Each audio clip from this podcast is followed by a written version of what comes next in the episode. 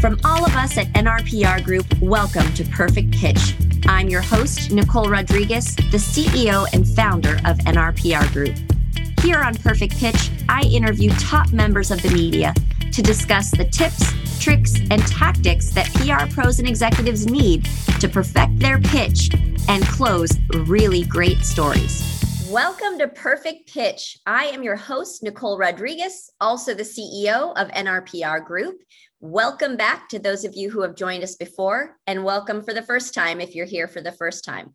For those of you who've been following Perfect Pitch, you know how much I enjoy inviting members of the media who have incredible backgrounds, sometimes backgrounds also in PR, so you can learn a little bit about being on both sides of the fence and today I am so happy to have, I want to say, to be honest, a little bit of PR and journalism royalty here.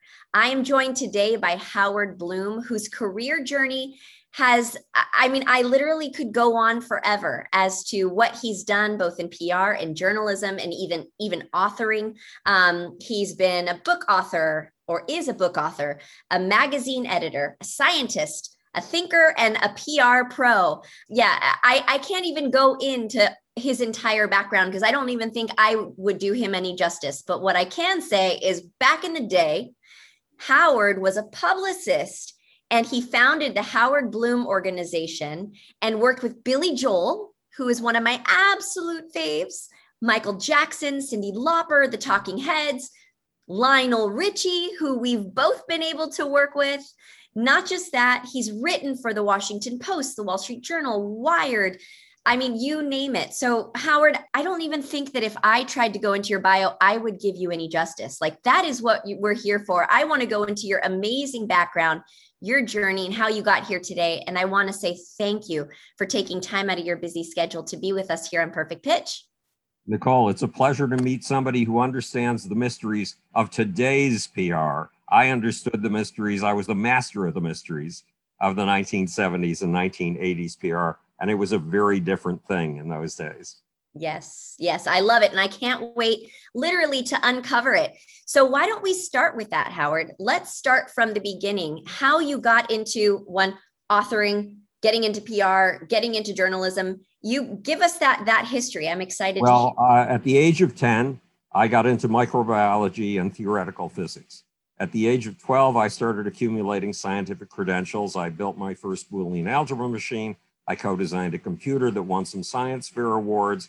I was schlepped off to a meeting with the head of the graduate physics department at the University of Buffalo, my local university, who told my mom, You don't have to save for grad school for him. He'll get fellowships in theoretical physics at any school he wants. And I was being tutored in outside the box science by the head of the company that made the valves for the first jet to break the sound barrier and the first jet to go to the edge of space. And at 16, I worked in the world's largest cancer research lab and came up with a theory of the beginning, middle, and end of the universe that predicted something that wouldn't be discovered for 38 years dark energy. So the big question is how in the world, coming out of that background with science as the, as the nuclei of my cells, did I get into PR in the music industry. And that is a long and strange story. But from the age of 12, I was fascinated by the ecstatic experience.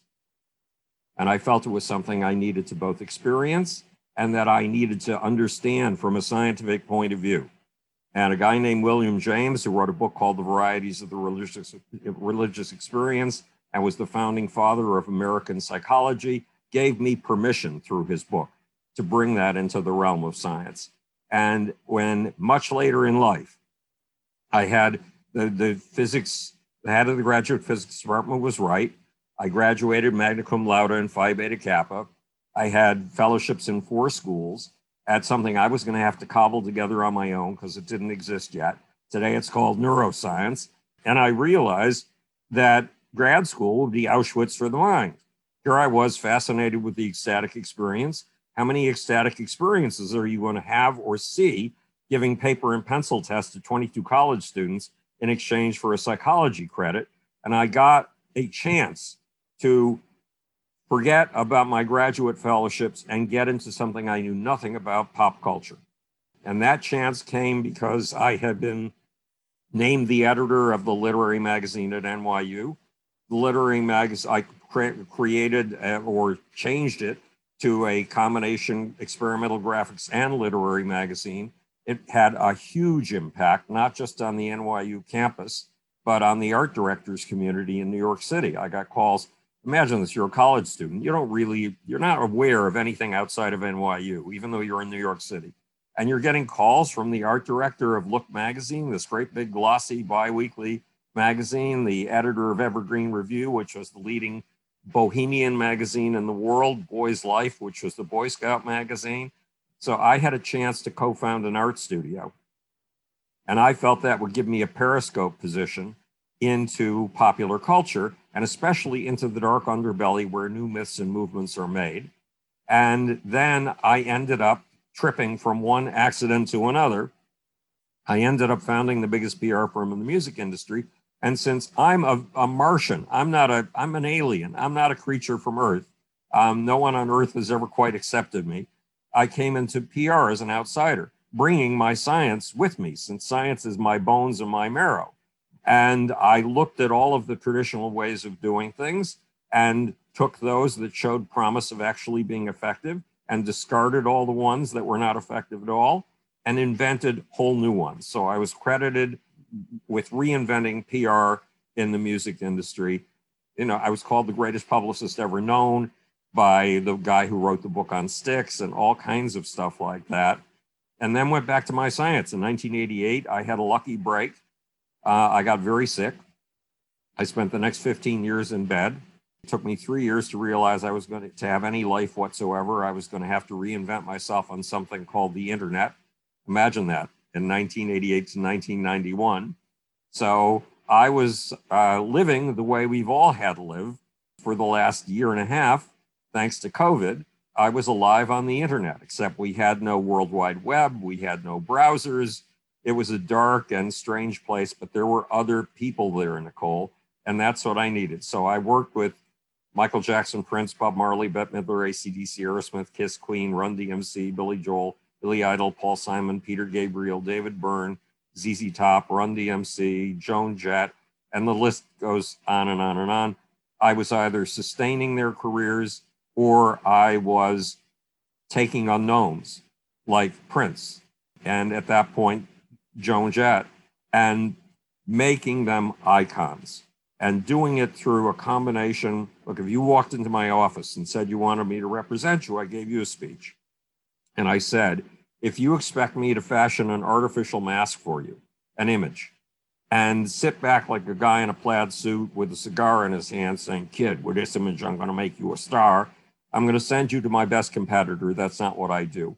If you're going to work with me, you have to understand that music is not about an exchange of pieces of plastic. It is not about an exchange of downloads. It is not about an exchange of money. It is an exchange of raw human soul. When you sit down at two o'clock in the afternoon because you're on deadline to turn in an album and you have to write a lyric, you know damn well you cannot possibly write a lyric and you have no idea of how you've ever written a lyric in your life. But by four o'clock in the afternoon on a reasonably good day, there's a lyric in front of you by four o'clock. My job is to find the gods inside of you who wrote that lyric. So you go on stage, you see the pupils of the audience dilating, you see their eyes widening, you see their faces melt, you see them come together in a giant blob of collective energy. That collective blob reaches a pseudopod, a tunnel out to you, and you become like an empty pipe. You become like a puppet on strings. You have an out of body experience. You see all of this from the ceiling and you see that energy from the audience flowing through you up to somewhere around your head, being utterly transmogrified, and then flowing back to the audience again in a reverberatory loop, a constant feedback loop.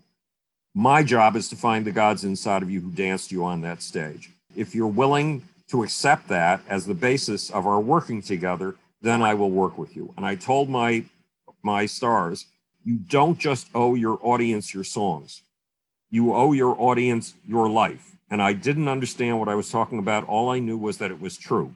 If, after 20 years of thinking while laying there in bed for 15 years, by the way, in bed, I wrote three books and I founded two international scientific groups, all on the internet. So, laying there processing all of this, I finally realized what I had meant. It means if you have the stuff of superstardom in you, something I can't make, it has to be there. And if we succeed in what we're doing, kids are going to put your poster up on their walls when they're in one of the most difficult transitions in life, going from childhood to sexuality, a really confusing period. And you're going to become the trellis on which they grow. You're going to become the role model on which you grow. So you don't just owe your audience your songs, you owe your audience your life. And finding the story of the gods inside of you, that was my job. I called it secular shamanism, which is a very strange term for a scientific person to use, but there are some things outside the bounds of current science that need to come inside the bounds of science, that science has to recognize as part of its challenge, as something it needs to understand if it's going to understand this fucking universe itself. But PR I... Uh-huh. was radically different from today, and which makes me wonder about what PR is for you because I worked very hard. First of all, there's an old story from mm-hmm. Thomas Carlyle, the social commentator of the, the 1800s. And he said a friend of his was in a field one day and he saw a bunch of sheep going by on one of those little narrow sheep paths going by in single file. And he decided to take his cane and put it across the path in front of the lead sheep. And the lead sheep jumped over it. And then all 2,000 other sheep jumped at precisely that spot, even though he withdrew his cane. There was nothing to jump over anymore. Well, that's how the press is. This is where knowing a little science comes in handy. So if you can pinpoint the lead sheep and you can cultivate relationships with them, getting a story from one of those will deliver a thousand other stories identical to it. So I pinpointed the lead sheep and I established relationships with them by giving them useful information, the kind of stuff that they needed desperately, and uh, by taking people who were unknown and building them into superstars and cover material.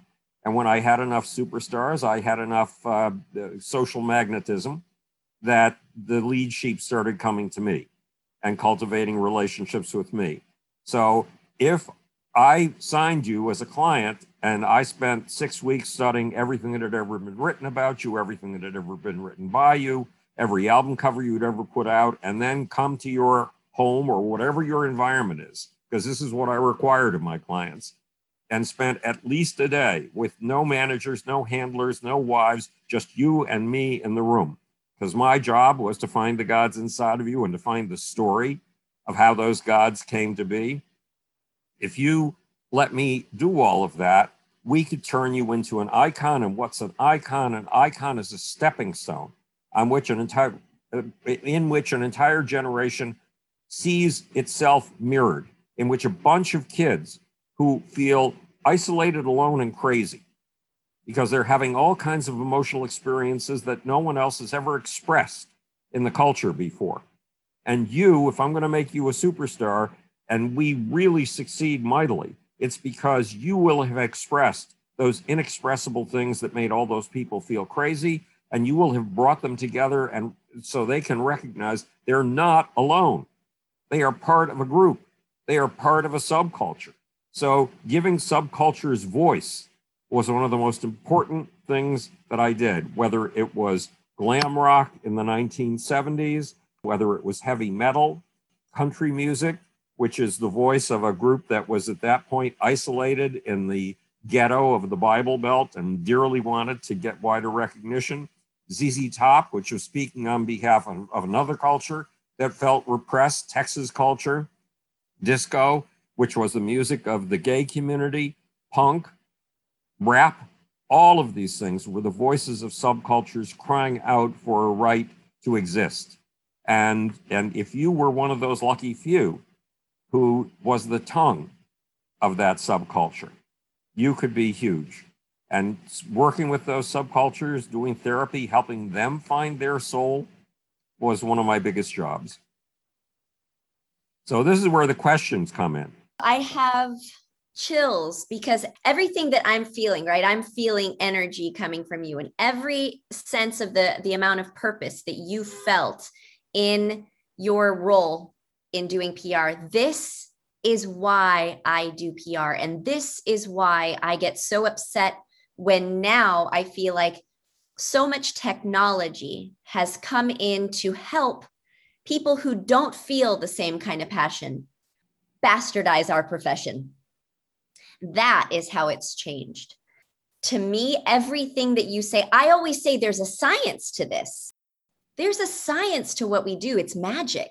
And if you can tap into it, it starts with tapping into the soul of your client. And if you don't have a soul, and if you're coming to me because you need an ego feed or because you're just, it's like a high, you know, I've heard it said once before, we're crack dealers. We can get you, we can get you on covers. We can figure out how to get you on TV. But if you're doing it for the high, I don't want to work with you. What's your purpose? What are you doing? Right. And I don't work a lot within the music industry. I do this for tech, consumer products, other companies and I'll work with musicians on behalf of their companies or on behalf of business projects that they have, only because I think a lot of what you brought to the music industry and the passion that you made these these people whose music I still listen to because this is when music had soul and heart and purpose and meaning and I, I I hate to say it, I, I'm not a fan of a lot of music nowadays because that's gone. It's been stripped. But, you know, Lionel Richie has gotten me through a lot of hard days and uh, Paul Simon as well, right? And it's like all of these, Billy Joel, God. So to me, the way you explain how you talk to your clients, it sounds a lot like how when I did PR in football, this was how I had to uncover it from those players. Many of them were coming and they were brand new college graduates. Here you're about to be on the you know on tv and a superstar just because you've been recruited to this team. And many of them didn't even know how to take that. They didn't know how to act. It's kind of like uh what do i do and you know they would come into my office and i would i was in charge of working with the rookies the new guys right so honestly everything that you are saying 20 years ago when i started that same passion and bringing that into more of like, this is how we're going to create the magic. I can help make you a star, but not if you don't have substance, not if there's not something to work with. And the lead sheep story that I love, I'll tell you with the internet and so many other whatever, becoming friends with certain lead writers there's a bunch of sheep that follow them. If we could get 10 solid stories in Venture VentureBeat, TechCrunch, whatever, it's called syndication. People who follow the journalist are going to want some of you. And if they can't talk to you, they're going to pull things from that journalist story. And you go from having 10 that turn into 100.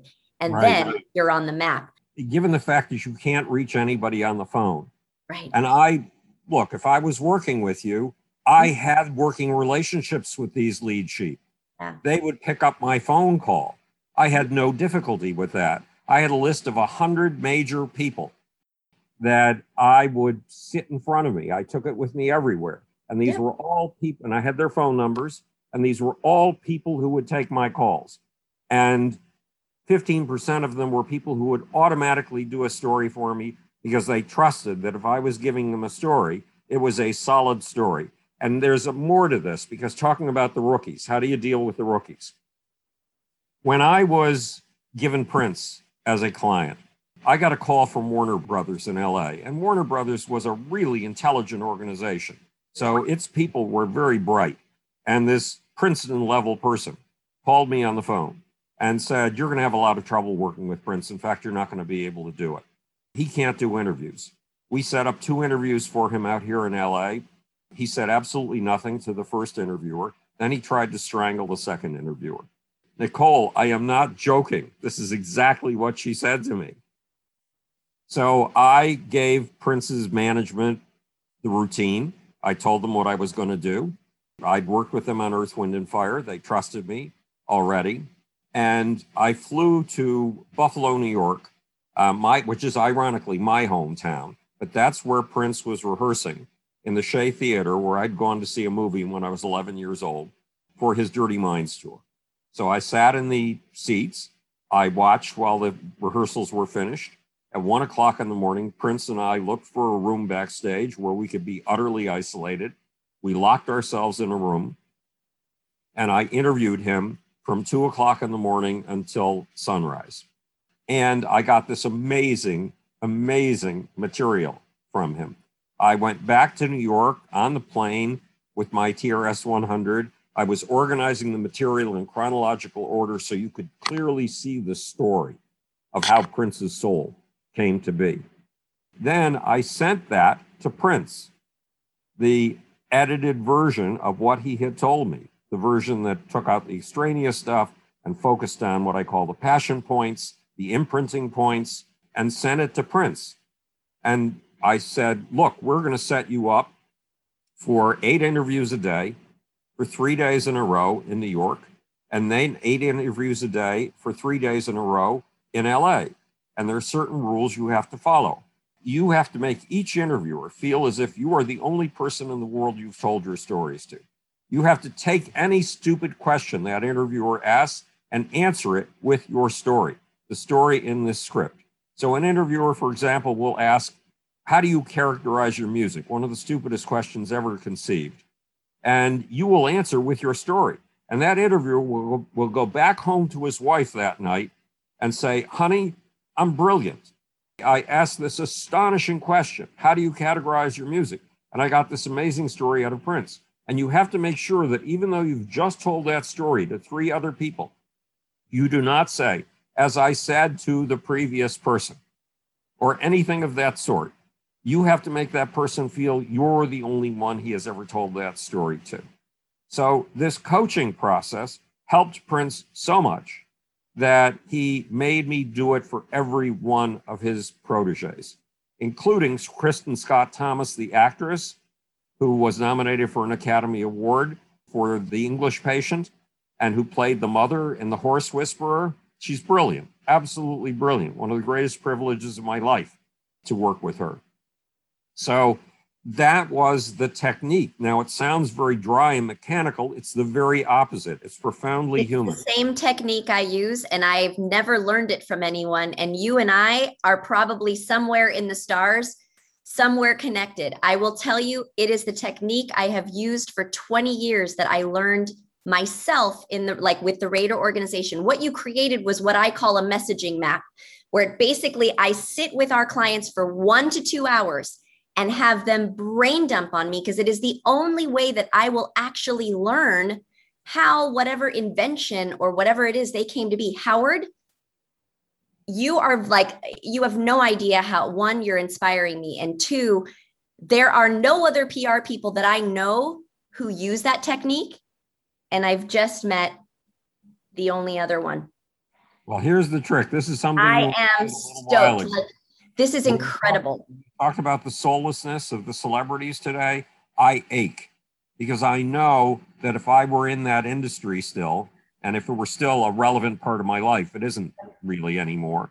Science is me, but I could change that totally. And kids are aching. They need stars with substance because yeah. these stars are the trellis on which they'll grow. And stars who are as thin as uh, a brightly colored candy wrapper and really have nothing to offer on the inside, those cheat. The last two generation of kids have been cheated of the souls yep. of the people they admire the most. Which is why I don't do PR in the music industry because it is allowed that all the music people basically can walk on their handlers, their PR people, whatever. And they need strong personalities to come in, literally like you, who have, for me, I'm like, I just don't have, I don't want to babysit because they are allowed to misbehave. They're misbehaving kids. Like, and I will not, I will not do that. So I'm like, if you come to me and you want me to work with you, you need to have a business and I will help represent that business because that means you're a business minded person and you will listen you will listen to the coaching. You will allow yourself to be coached and you will look at yourself at a bit like with a bigger picture, which is why working with someone like Lionel Richie was a breath of fresh air because he understood. And I am just, I am, I'm just loving that we are getting to meet because I, I love this industry so much that it breaks my heart that people don't approach it in the same way, with the same care, with the same love, understanding that everything is a narrative. And the way you explained, like I have a, a hundred people, whatever, this is what I tell my team. The exact same way that you built Howard decades later is still the right way. Well, And I'm people- gratified to hear that because I, like you, The I've right way. person who has been on the wavelength, on this particular wavelength. And my heart aches for the kids who are deprived of Yep. substance and their celebrities. Totally. And the thing of it is, it's people in this industry, in our industry. I, I I call them all out to have the higher standards of themselves and of the people that they represent. Show up, be able to build out a narrative. They're they're publicists who have a great Rolodex, and that's fantastic, but they couldn't think of a narrative the way you like the way you sit with a client and actually say, spill this on me give me everything because I'm going to take stories to the press. Instead, it's, well, I know this person and they'll write a story and then they'll leave the talent to the wolves. The talent doesn't know whether or not they should answer a, a story in this way or this way. And they take control of themselves. And then all of a sudden, there's a headline that looks awful, that it's like they shouldn't have even done that interview. I read interviews like that and it's like, who coached you before you ever went and spoke to a journalist? No one. And that is why when people say, well, PR isn't the ER, you're not even taking your profession seriously. There is actual, if you follow these steps, that's what Howard, you know what? I want every young PR person to listen to what you're saying because I feel like I'm like the only person who's told this to my team. I said, build your Rolodex of homies figure out a way to get them on the phone. And if they won't phone, nowadays there's text, get on WhatsApp, however they will talk. But I do have a list of people who will take any email, any call, any WhatsApp because I cultivate a relationship. What you did is right, and it has not ever been wrong. It's the people who are now doing PR who are getting it wrong because they're trying to find the freaking shortcuts. And you are firing me up because I'm like, this is right. This is the right way. Well, there's another little, you could call it a trick. It's really not. When somebody stepped into a new position, like a new person came, Stephen Ford came in at the Associated Press. Well, as you know, a story in the Associated Press will reach 2,000 newspapers, radio stations, television stations, and Mhm. produce tremendous amounts of publicity. And I went over to his office and said, Now, show me, tell me what you need. Yes. So I knew. How can I help you? So I knew what each of these people needed. I was, I, once upon a time, I felt that I was a collector of souls I love it. Because my job was to collect the souls of my clients, and my job was to collect the souls of my journalists, and my job was to nurture all of them Yes. to the best of my ability. Howard, I adore you. I like literally you, you, you have it right for someone who like you literally, you know what it was? You tapped into your soul. And that's why I feel like I went to school for PR, yes, but what I do I didn't learn in a classroom. I did that to make sure I checked the box and got into a profession that felt right to me. I tapped into my soul and that's exactly exactly how you attacked it. And I am loving that we're having this conversation about the way you attacked it, the way I'm teaching my team to do it. I tell them, I'm like, this, fe- this might feel old school, but we don't take shortcuts here. We're here to understand what media need, here to understand what our clients are trying to do and create matches, create Yeah. meaningful matches that work for both. Oh, Absolutely.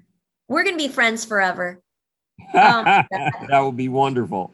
Yes, you're but you're so inspiring, Howard, and I'm so happy to hear that like this is what you did to to bring the souls of some of our favorite people to life, to to help people understand their story on top of just their music.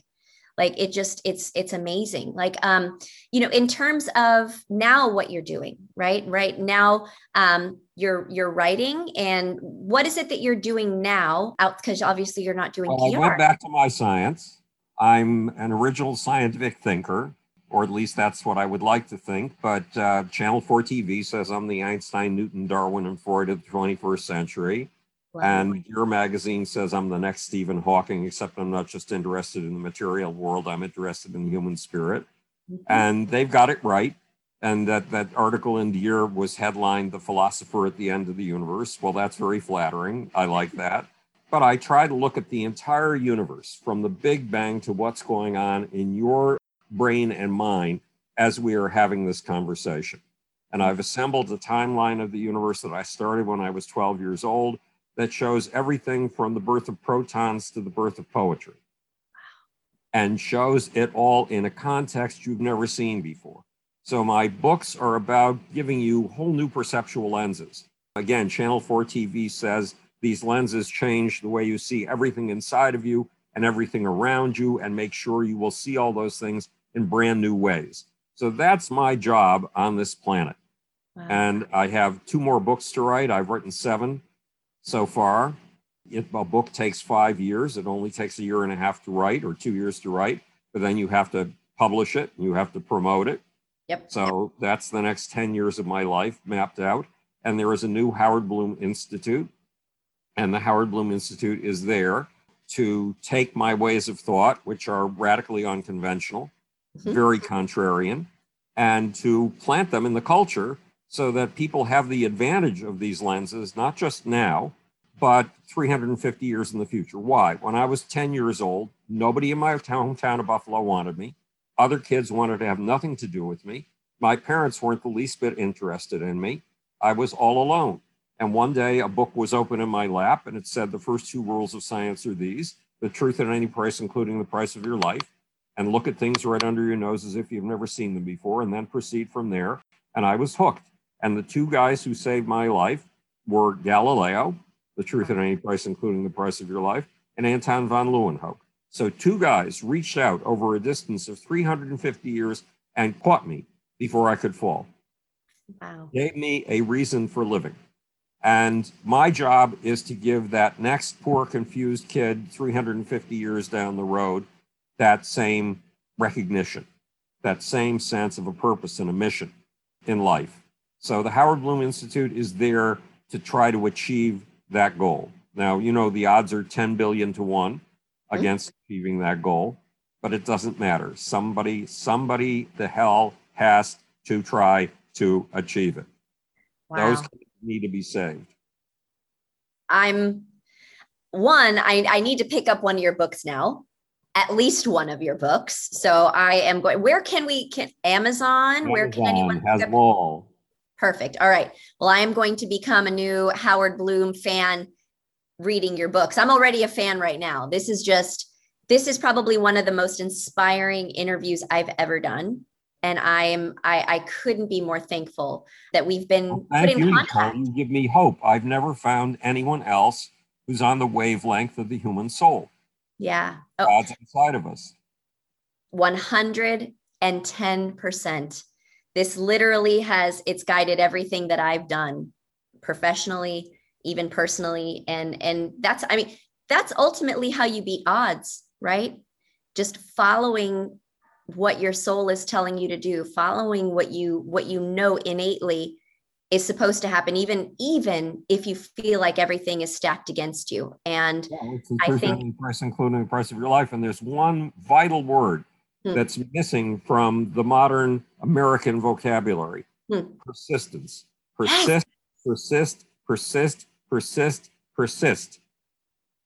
Once upon a time, it was the summer of my freshman year of college, hmm. and I wanted a job in editorial. I yep. was a writer. I'd been a writer since I was 16, and I wanted a job in that field for the summer. I made a list of all the 98 agencies that offered editorial jobs in the New York Times. I called 97 of them, wow. or 96 of them. I got turn downs from every single one. On the 97th one, I got, uh, can you come in tomorrow? We think we have something for you. That's persistence. Yes. If I hadn't lasted until the 97th phone call, the 97th turn down, I wouldn't have gotten to that one very important yes. Wow.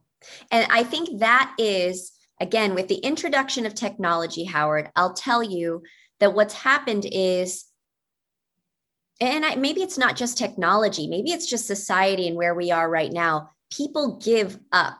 I think that people don't persist and they miss out. I think they don't persist and their confidence is then deteriorated and they don't push forward. That's why I continue to tell my team if you don't have a great, in your mind, you haven't formulated a great story for a journalist that you really, really believe in your soul. I tell them, you believe in your soul that this person should be writing about a client, maybe the very first pitch didn't hit the hit, didn't hit the mark. Keep studying them read what it is they're writing or watch if they're on you know their broadcast personality or whatever and keep going because they're going to see that especially if you come at them with a real human approach. Hey i feel a little bit stalkerish. This is the third pitch. However this is what i'm thinking here because i just did this and just did that.